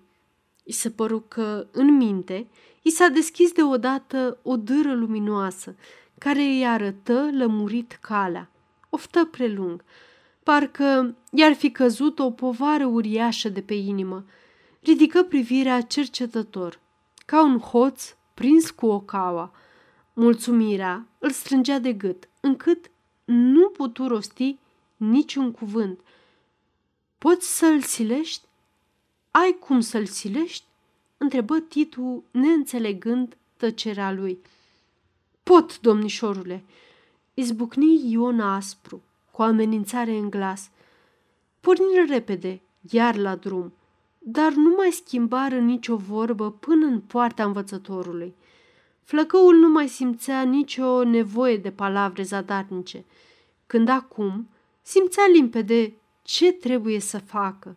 Acum îl rodea numai nerăbdarea să îi sprăvească mai curând, să-și împlinească scopul – Titu tăcea, fiindcă nu era sigur dacă povața lui a fost folositoare, mai ales după răspunsul dârs care îi răsuna mereu în ureche. Mulțumesc, domnișorule, că mi-ai deschis capul, zise Ion despărțindu-se. În casa Herdelea ardea lampa. Lumina unei ferestre se revărsa toată asupra flăcăului, care avea pe față o hotărâre strălucitoare. Văzându-l, Titu a avut un fior de spaimă. Ia seama, Ioane, să nu dai cu oiștea în gard. Murmură dânsul zâmbind zăpăcit. De acu, lasă pe mine, domnișorule, că-mi știu eu datoria, răspunse Ion cu o bucurie atât de largă că se pierdea într-un rânjet prostesc. 7. Titu intră în casă cam uluit de izbucnirea lui Ion. Deși nu pricepea ce s-a putut urni în sufletul lui, deodată, simțea totuși că a dezlănțuit o pornire atât de sălbatecă încât îl cutremura. Cum dădu însă de lumină și cum mirosi mâncarea, uită pe Ion și reveni în gând Roza Lang. Astfel, se înveseli iar și, frecându-și mâinile, zise cu o mândrie prin care voia să dea a înțelege tuturor că a pus la cale un lucru mare. Foarte drăguță nevasta lui Lang. E o plăcere să stai de vorbă cu ea. Herdelea aprobă în tăcere, căci și lui îi plăcea Rozica, cu toate că dragostea i-o arăta numai prin glume pipărate – spuse într-o ungurească foarte stricată, care pe femeie înveseleau totdeauna. Dăscălița însă bufni morocănoasă.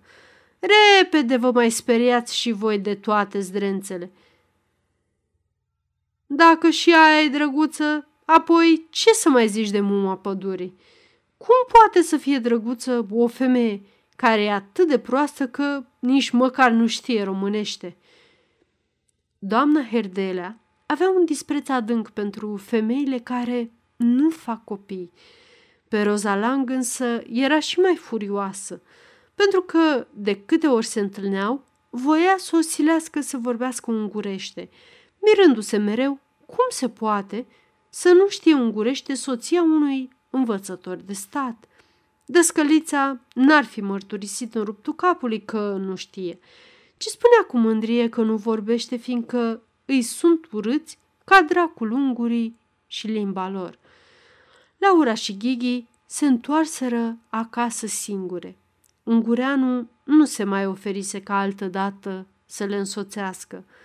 Din Jidovița până în Pipas, Laura a plâns disperată, fără să scoată o vorbă. Ghighi însă, bănuind pricina lacrămilor sorei sale, a ocărât toată vremea pe Aurel, găsindu-i mai multe cusururi chiar decât însăși bătrânii, care erau mai porniți. Ocările ei și oboseala drumului au potolit puțin durerea Laurei. Îndată ce ajunse acasă, se retrase în salon, ca să nu bage de seamă părinții că a plâns.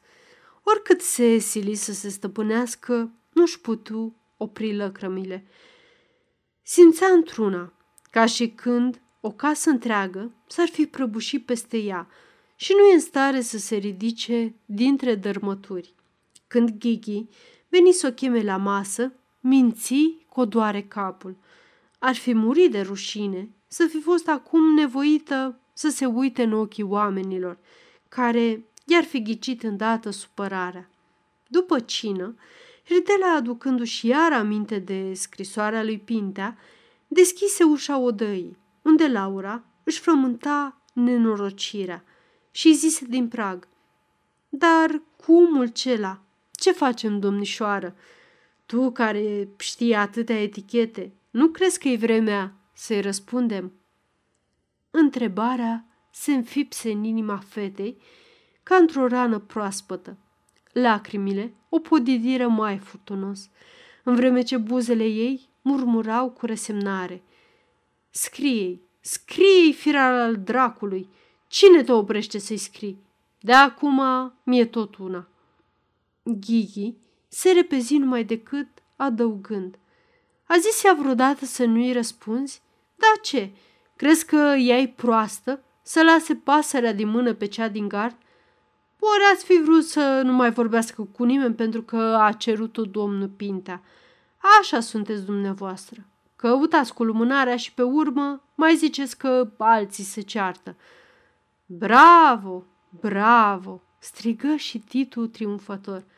Asta îmi place. În sfârșit, bine că ați venit tot la vorba mea. Dacă m-ați fi ascultat de la început, azi Laura ar fi mireasă. Laura plângea cu hohote. Ghighi alergă la ea să o mângâie, închizând iar ușa. Bocira amândouă un răstimp. Apoi Ghighi se reculese și vorbi alintând-o. Lasă-l încolo, Lauro, dragă, nu-ți mai face sânge rău pentru un netrebnic. Merită un stricat ca el să-l plângă o ființă gingașă și distinsă ca tine – Vezi, eu am avut o presimțire sigură că e un ticălos. Știi, ți-am și spus astă vară la sindrofia de la Elvira. De altfel, și Alexandrina mi-a povestit chiar azi că fata popii din Vărarea, știi, toanta de Vica, i-a făcut farmece și că acum prostănacul de ungureanu se duce mereu, mereu pe la ea. Ba că popa, bețivul, l-a și pus să jure în biserică și cu mâna pe Evanghelie că îndată ce va ieși doctor, va lua pe Vica. Acum vezi și tu cât e de murdar și de nevrednic de iubirea ta, Lauro, dragă. Bătrânii erau mulțumiți că a dat Dumnezeu și a venit Laurei gândurile cele bune. Dăscălița, mișcată, se apucă să spele vasele, bolborosind o rugăciune ce o știa dânsa încă din tinerețe, anume pentru asemenea ocazii fericite. Herdela însă scoase din buzunar scrisoarea a 80 a lui Pintea și o citi din nou. Cine știa câta oară cu multă băgare de seamă. Clătină apoi din cap, îngândurat. vrând să învetereze nevestei și lui Titu că nu e ușor să ticluiești un răspuns cum se cuvine, cinstit și drept și frumos unei asemenea scrisori. Se așeză la masa de scris, lucrată de el însuși acum vreo 20 de ani. A prins o lumânare, puse scrisoarea lui Pinta lângă călimară, își atârnă după urechi ochelarii, pe care nu îi întrebuința decât în momentele cele mai solemne, căci vedea mai bine fără ei. Stătu cu fruntea încrețită ca să-și adune gândurile și apoi începu să așternă pe hârtie bătrânește. Mult stimate și iubite fiule George, află că rândurile tale multă bucurie ne-au pricinuit, văzând întrânsele gândurile tale bune și prea vrednice, și mai află că Laura este doritoare de a te vedea în casa noastră cât mai grabnic.